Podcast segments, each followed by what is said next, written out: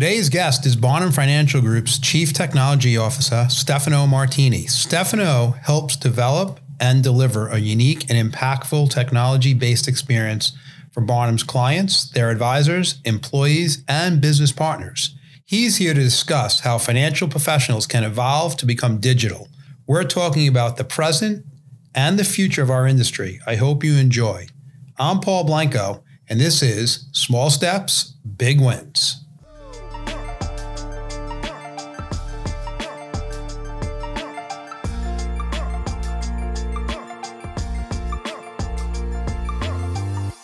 Well, today I'm really excited.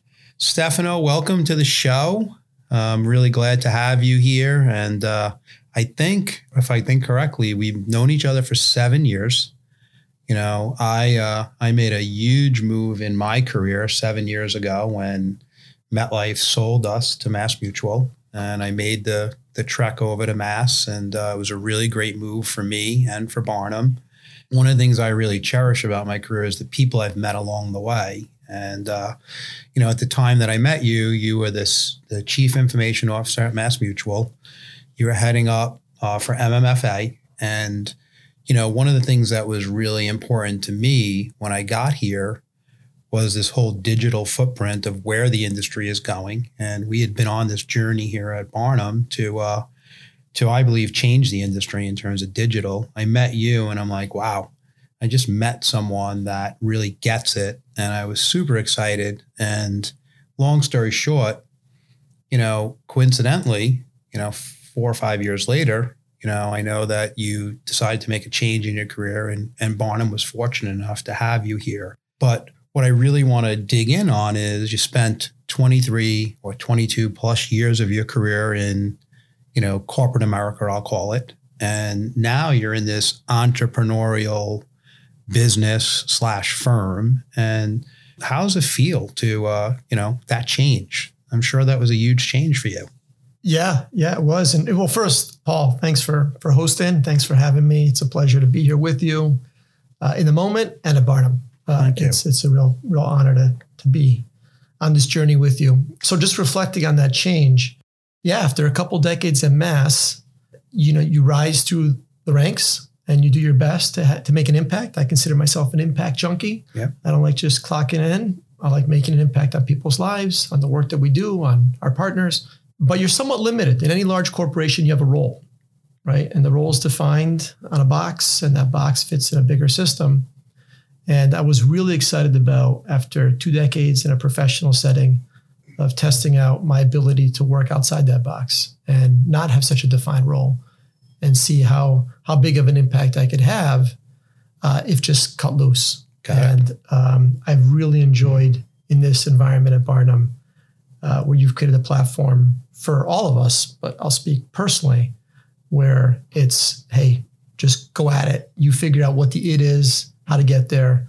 Uh, and it's been a real pleasure. So, in my personal experience, it was the absolute best move possible. Well, I feel the same way, and uh, I'm really uh, excited about our journey that we've had so far and where we're going. But you know, you truly have been cut loose, and you know, I'll think about let's go to digital. You know, one of the things I saw with, in the industry very early on in my career was there's really a couple of ways to grow your business, right, for an advisor, and what we tried to do is continually make it simpler and one of the things we were on this journey of here that you helped take to this whole other level is what we're calling, you know, B2. And what B2 really is for all the listeners here as you're, you know, driving around, and I'm sure Stefano will give it a, a better uh, definition than I will. But what B2 is, is to help advisors to know when the right time to call a client is, to help us with being a fiduciary and continue to grow your practice with less clicks and more opportunities on a day-to-day basis.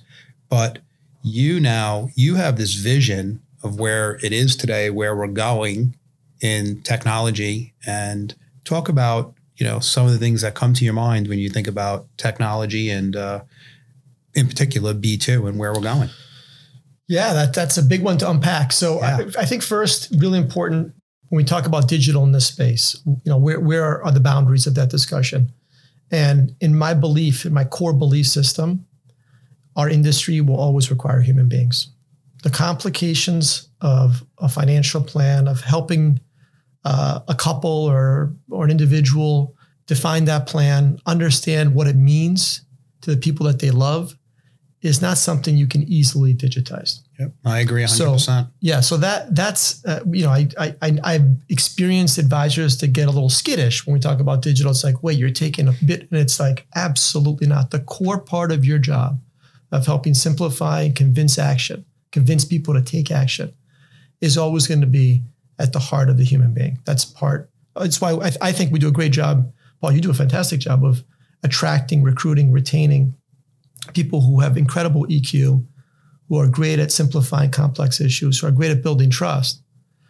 And unfortunately, in our industry, as soon as we get them in the door, we drown them in process and paperwork and bureaucracy. And that's why, you know, Paul, you you know better than anybody that our industry has, I think, uh, 11, somewhere between 11 and 14 percent of advisors that start make it to their fifth year. At Barnum, we're proud to say we're at 44 percent. And so when we think about our digital evolution for an advisor, it's largely focused on that. It's largely focused on how, how much assistance can we give? Can we prompt the advisor to take action with to help simplify their day, to help make sure that the impact they have on their client is maximized? And so that's that was the B2 concept. The B2 concept was to build a platform for advisors, not a CRM, but a platform for advisors that would be driven in analytics, slash artificial intelligence over time in easy to use um, technology and uh, experience that would enable the advisor to identify things in their in-force book in existing clients that need action that otherwise would likely fall through the cracks on a busy day both in the client's lives and in the advisor's lives to take actions so that client has a has a better chance of achieving their goals. So what B2 is at its heart is a is uh, we collect data. Data is our oxygen. We collect data from CRMs. We collect data from uh, insurance carriers. We collect data from data aggregators. We collect data from platforms like Envestnet and Wealthscape, and outside sources, um, home values, you know, et cetera, et cetera. We put it through uh, what are very carefully tested, very carefully curated algorithms that because of the relationship we have with our advisors here at Barnum, we can test, we can actually watch if they work. And those algorithms make suggestions to the advisor on what they should be doing with their clients based on milestone birthdays, based on milestone events, based on product performance, all of that simplified in one tool. And we're very proud that we have nearly 500 subscribers on the tool now across 10 agencies, 11 agencies soon. So we feel like our N, our sample size is concrete, it's legitimate, and we're very proud to say that we're actually impacting advisors, we're actually impacting their clients. And that's what excites us. That's what wakes us up every day.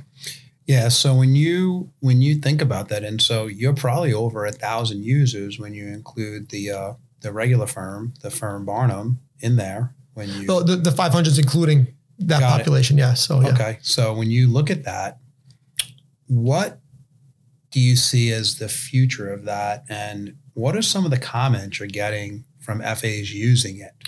So, uh, in terms of future, we, we're, we're, we're pretty ambitious with our goals. Our, our ultimate objective is to create the best financial planning, best uh, financial advisory tool out there, period, bar none. Um, and ultimately, maybe even client facing, where clients that have lost their advisors, we know 30% of life insurance sales are left orphaned. You know, that's, that's an industry term, right? Yeah. A, a client that doesn't have an assigned advisor to them where this could be a tool where they get on and actually match with an advisor. In addition to all the tools that we're planning on deploying to help advisors maximize the existing opportunities in their books.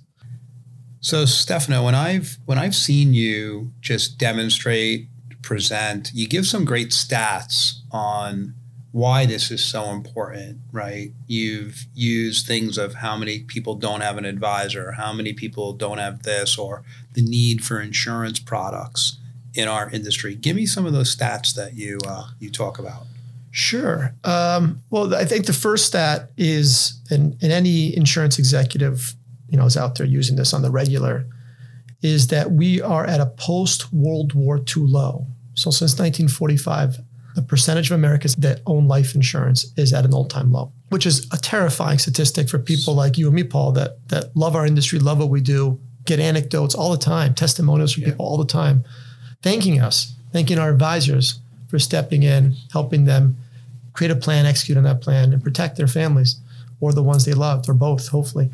So that's like the first quote that I'll that I'll offer is, uh, you know, what what what's happening in our society, what's happening with with uh, the services that we're trying to offer that has that that terrifying statistic, and we we dug into that problem, and what we found it's really a data problem that advisors candidly have an easier job at client acquisition where it's a first time relationship. It's the first time you met somebody, you can ask the awkward questions, you can note them down, versus the servicing side that requires there's an expectation you already know me.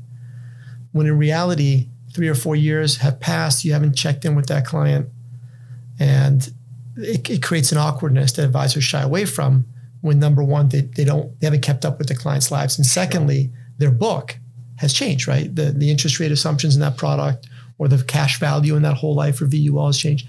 So getting the data behind the scenes to aggregate in a way that can be a crisp, cohesive conversation with a client that you should already know is so challenging that advisors have to really categorize their clients and, and focus on a subset of them.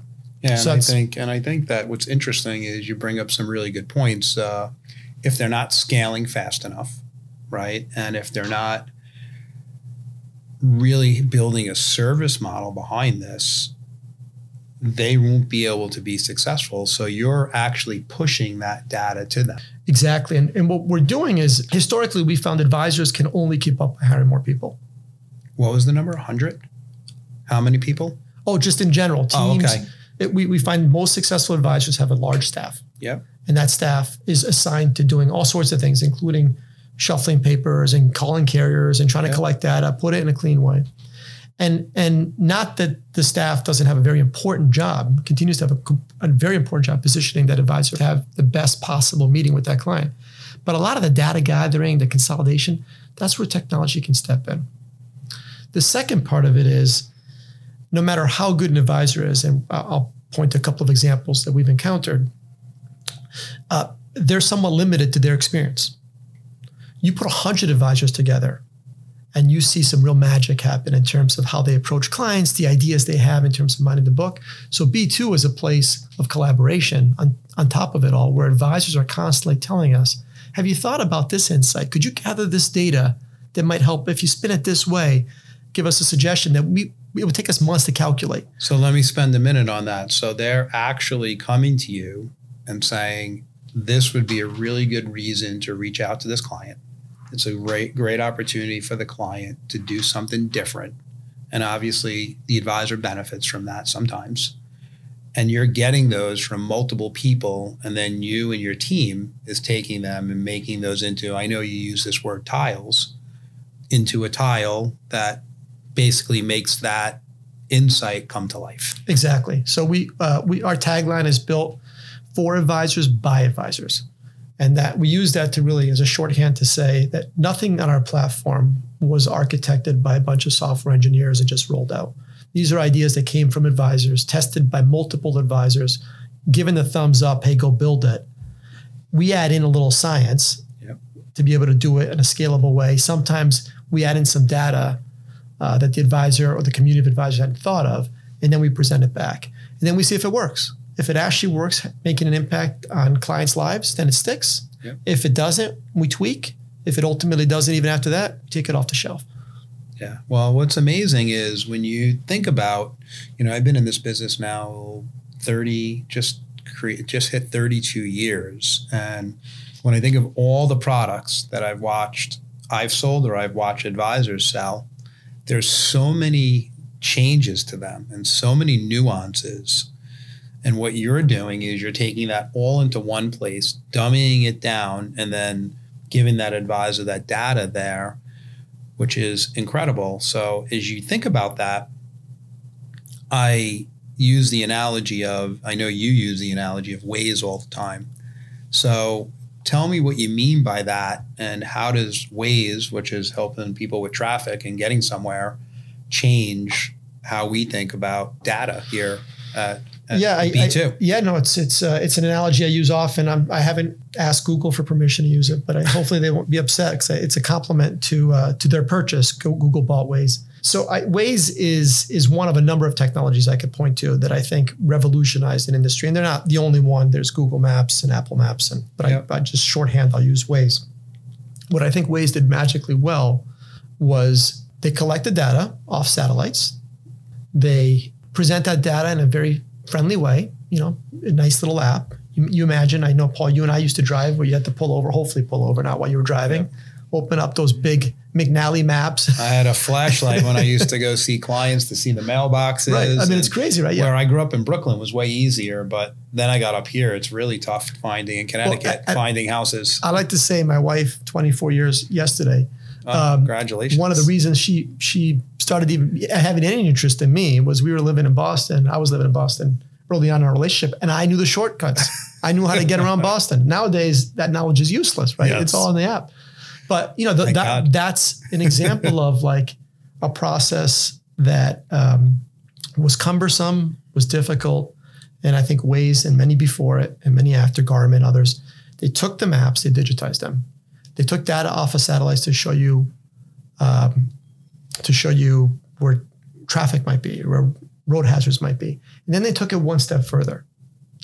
They crowdsourced it, meaning they started asking their users to give data back to it. That was really, I think, what, what set them apart was this idea that, you know what, no matter how much data we collect from corporations or satellites, the best data is going to be on the front lines, on the road. Back to what you said earlier, created ex- by advisors. Exactly. And so here you have Waze, an application now has real time data collected from multiple sources, spit back out so it can adjust. If you have an accident five miles down the road, it'll, it'll readjust you immediately. It doesn't need to ping the satellite, it'll just do it. So it's pretty magical. And the same, I think, is true here. We can Wazeify financial services. We have the beauty of the data sitting in carriers, sitting in CRM, sitting in Envestnet we have the smarts between the advisor community and our technologists to be able to build the right algorithms. And then we put it in the hands of the drivers, the financial advisors here, to see if it works. And they give us feedback real time that allows us to tweak. And that virtuous cycle, that virtuous loop is, I think, what makes B2 pretty special. Well, and and I think it even goes further than just the data for that, right? You you guys have been tracking so many things. You know, you're getting better on when to call, why to call, time of day. And I have this massive vision where I see where you're going. And I think that at some point you'll be able to, to score the opportunities for advisors to say, hey, you know, every day at two o'clock, you're going to get these three people that are the most important people in your book at two o'clock today. And you need to reach out to them. And it's all based on this Wazeifying the industry to uh, use data properly. You got it. We, we, we have uh, outside of B2, we have a, a, different program. We, we've generated a couple of really large relationships that allow us to pump a lot of lead volume through 250 advisors and track that at a level of minutia and detail that nobody else does. We know when phone calls are made, we know when emails are sent, we know what happens as a result of those phone calls, we know what happens as a result of those emails, we know what happens as a result of those appointments. We know time of day, the gender, the age, the employer. So as a result, we have an incredibly powerful model that can be applied outside of that leads program and be fed into B2 to be to help advisors that maybe have lost touch with a client seven years ago. Could be a woman working for IBM in New York. And our model would say, hey, the best time and the best approach to reaching her might be a phone call on Tuesday afternoon after the kids get home from school. And again, Friday, you know, I'm just making it up, but that's what the model might inform you versus a single 27 year old who works at Google on the West Coast might have a totally different model in terms of the best likely chance of connecting with them.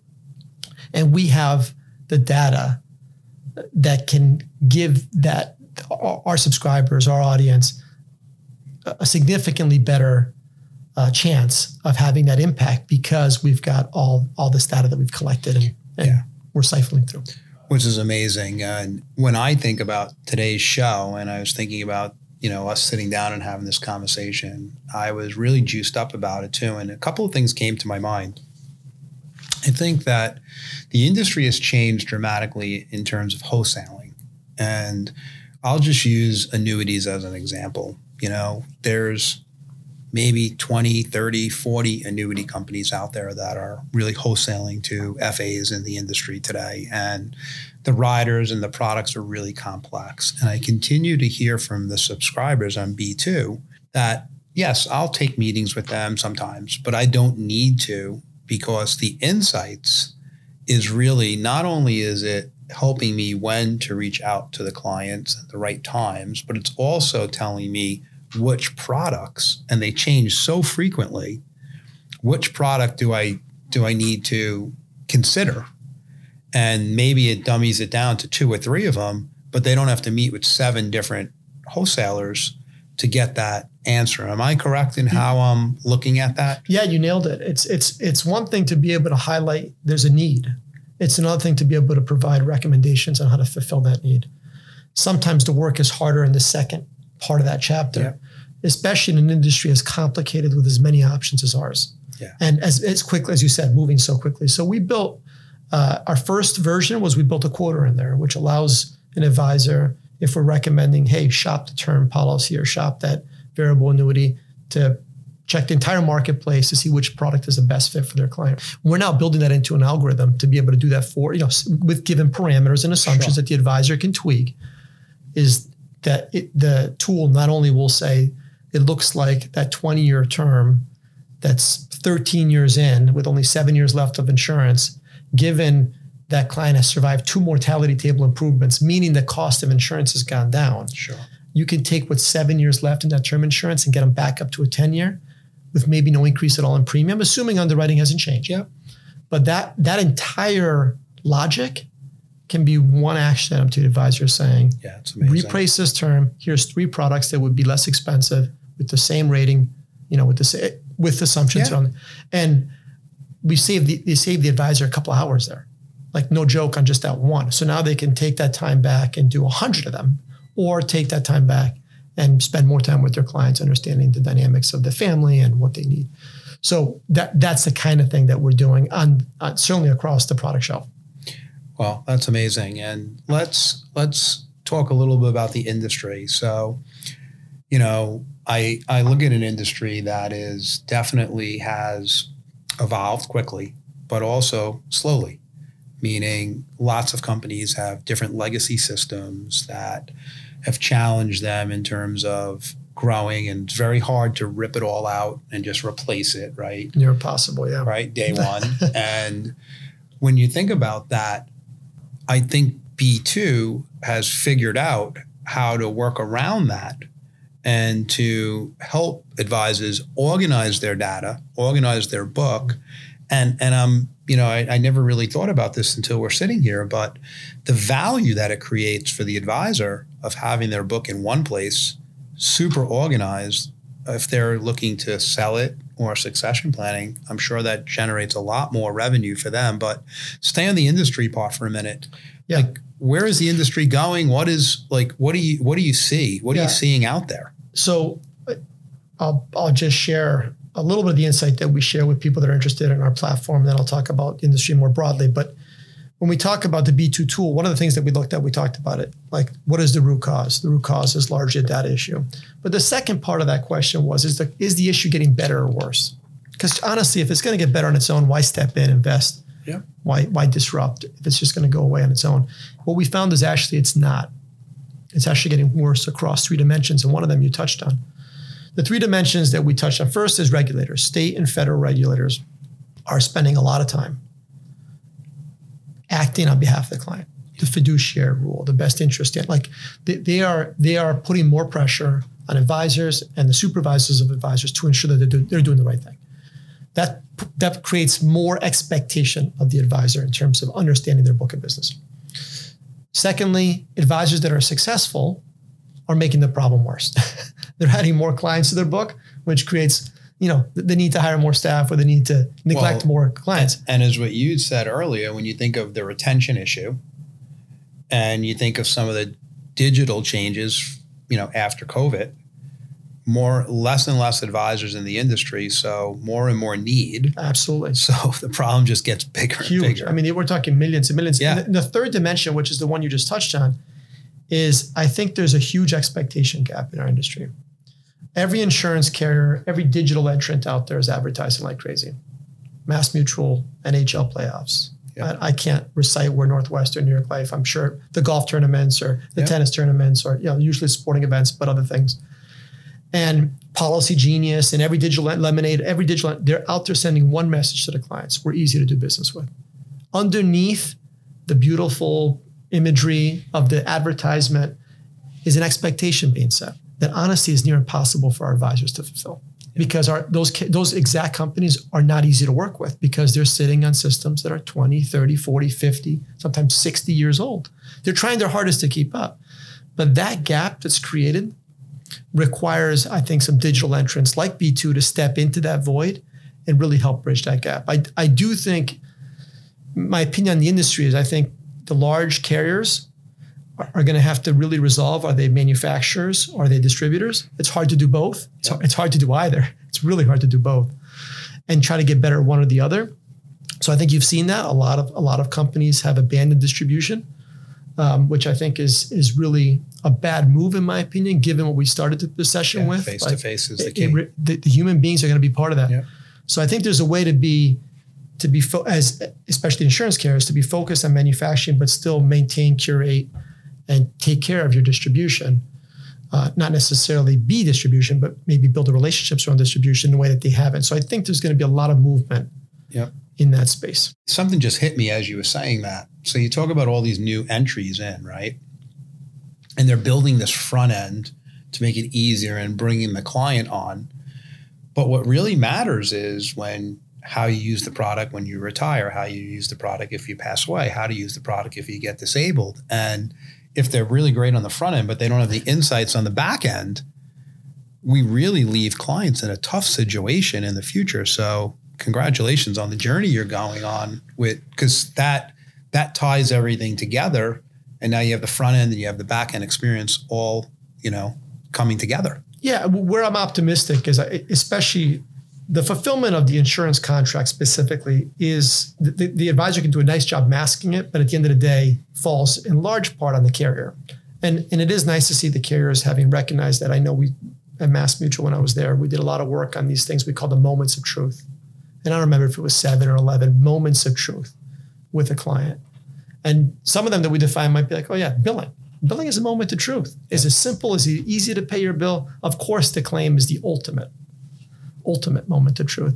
And I think a lot of the digital work done by those carriers, at least initially, was not reflected on all those moments. So you might get them in only to disappoint them later. Yeah. Now I, I'm, I'm seeing, I'm, I'm experiencing myself that a lot of the insurance companies have stepped into that entire flow, which is great to see. I think that does allow us some hope that the experience being advertised is one that ultimately can be fulfilled. Yeah, it's awesome. So um, let's switch gears for a second. So you're truly an entrepreneur. You're building something here. You have a team of 10 plus people that are working with you on a day-to-day basis on insights and building and and moving. What do you see 10, 15, 20 years like where are you going? And then and then part 2 to that is what's driving you each day? So uh, maybe I'll go in reverse order. What, Yeah. dri- what drives me, as I said, I'm an impact junkie. Um, if I feel like I'm making, and that impact can be an individual, can be a peer of mine that's struggling with an issue. It could be um, an idea that a, a group needs, and I happen to offer something up that's unique. It can be taking a team and working with them to try to implement a piece of technology that hasn't been implemented before. It can be talking to an advisor and helping them go through the change management of adopting the technology. Any one of those, any Yeah. anything like that, is what keeps me going. That's the fuel behind my Yeah. my day. Um, so as long as I'm making an impact, I'm going to show up every day. I think the point where I look around and what I'm trying to do is falling on deaf ears. You know, hopefully I see it. I, I don't wait till I, you know, That's when you got to make an impact then. exactly a different kind of impact. Yeah. So uh, that's that's what fuels me every day. In terms of where we're going, I think there's more opportunity in our industry than most, and we see that just looking at the inflows of VC money coming into fintech and insurtech. It's measured in the tens of billions of dollars a year. Do you think they're doing a lot of that to avoid spending money on distribution? Uh, good. I hadn't thought about it through that lens. I, I, I just, I'm more like economics, like money flows to returns. Yep. True. You know, plain and simple. So if money's flowing in here, it's because a lot of smart people see the opportunity for returns. Yeah. I hadn't sense. thought about like whether the carriers themselves are picking one over the other, but I definitely think there's evidence to suggest that whether it's B2 or other solutions we're being creative with, there's an enormous opportunity here in this industry, in insurance in particular, in financial planning in particular, to build out technology that helps the advisor have a bigger impact on their clients. And you know, I just look at it that black and white. Like yeah. otherwise, money wouldn't be coming in. True. So, what's your day to day look like? So my day to day is I don't think there is a day to day. Every day is a little different. Um, I spend I I try to meet ideally, and this is Paul. I think where you and I hit it off seven or six years ago when yeah. you and I met is I I really the danger of being a technologist because it's so complicated and I commiserate a lot. Technology is really difficult and only getting more difficult, and that's yeah. why computer science majors you're going to make a lot of money if you're listening. um, it's it's um, it's needing to get closer to how your technology is being used. So there's no better day than when I'm sitting, Paul, with our advisors or our subscribers and understanding how the concept that we sat in the lab with is actually being deployed and used and how we can adjust it, tweak it, complement it to make it even better. Because that's again, if you're thinking about impact, it's not so much that you built the house, is people enjoying it right? Is the kitchen stove on? Yeah. If it's not, something's wrong. So I spend as much time as possible in the kitchen to see how how, how the food's coming out. But you know, we we are so entrepreneurial and so innovative that the hardest thing is saying no or saying maybe later because much of my day is spent meeting with other technologies, other ideas, other people on the team, trying to figure out what the next big thing is going to be. Well, it's interesting that what you said is one of the compliments that I've been given through my career was that I never left the field. Even though I'm far removed from the end user, meaning the client, I still understood the client and the advisor. And when you talk about the lab and the advisor and how you have this advisor mindset, and you, but with this technologist model that you're building, that that is a punch that many people don't have in our industry, which is a huge differentiator for you. So I really like that. And you know, when we named this show, small steps, big wins, I as you're going through this, I'm just reflecting and saying, wow, everything we do in technology is small steps we try to we try to bite them off at small right? steps sometimes. to get big wins. yeah. And the impact that you can make and the speed to market is just amazing. So, you know, we're coming up on our time, but give me what your last I, I just had, last I, I just had one quick thought. Yeah, please. And this is, you know, for your advisor audience. I was in a meeting two days ago and there was a little bit of cynicism around advisors being change averse. Change, okay. You know, in yep. other words, the problem with the technology deployments are largely because our advisors, our community doesn't like change. And uh, that's a cop out, honestly. It's a cop out because every one of those advisors, you might find a couple of exceptions to what I'm going to say, but I'm just going to be black and white for the moment. Every one of those advisors has an iPhone. Yeah. Or an sure, Android they had to change. And every one of those devices has probably 50, 60, 70, maybe 100 apps on them. Those apps you probably see every morning. You get reminded, yeah. 31 upgrades due today, right? You click the update immediately. All those subtle changes, every one of those advisors, they can handle it. The problem is, I think, in large corporations, the technology we deploy represents such a massive change. Now you're asking an advisor to wholesale change your practice. Yeah. That's a big. So I, am just connecting it back to the yeah. the tagline that the show's name, which I think is beautiful. Like if we could build technology to really be small incremental change with huge impact on the outer edge, we're going to be significantly more successful yeah. with, with what we deploy. Well, guys, um, I hope you uh, enjoyed the show today. Stefano, thank you. Small steps, big wins, guys. And today was uh, amazing. I really enjoyed our time and really enjoy the uh, the partnership that we're building and continuing to grow together. So uh, thank you, everybody, and everybody have a great rest of the day. Thank you for listening to Small Steps, Big Wins. Please rate, review, and subscribe on Apple Podcasts, Spotify, or wherever you listen to your podcasts. Every bit helps. You can also follow us on Instagram at Small Steps, Big Wins. All opinions expressed by the program participants are solely their current opinions and do not reflect the opinions their respective parent companies or affiliates or the companies with which the program participants are affiliated. Investments or strategies mentioned in this program may not be suitable for you, and you should make your own independent decision regarding them. This material does not take into account your particular investment objectives, financial situation, or needs, and is not intended as recommendations appropriate for you you should strongly consider seeking advice from your own investment advisor. Securities and investment advisory services offered through qualified registered representatives of MML Investor Services LLC, member SIPC, 6 Corporate Drive, Shelton, Connecticut 06484, telephone number 203 513 6000.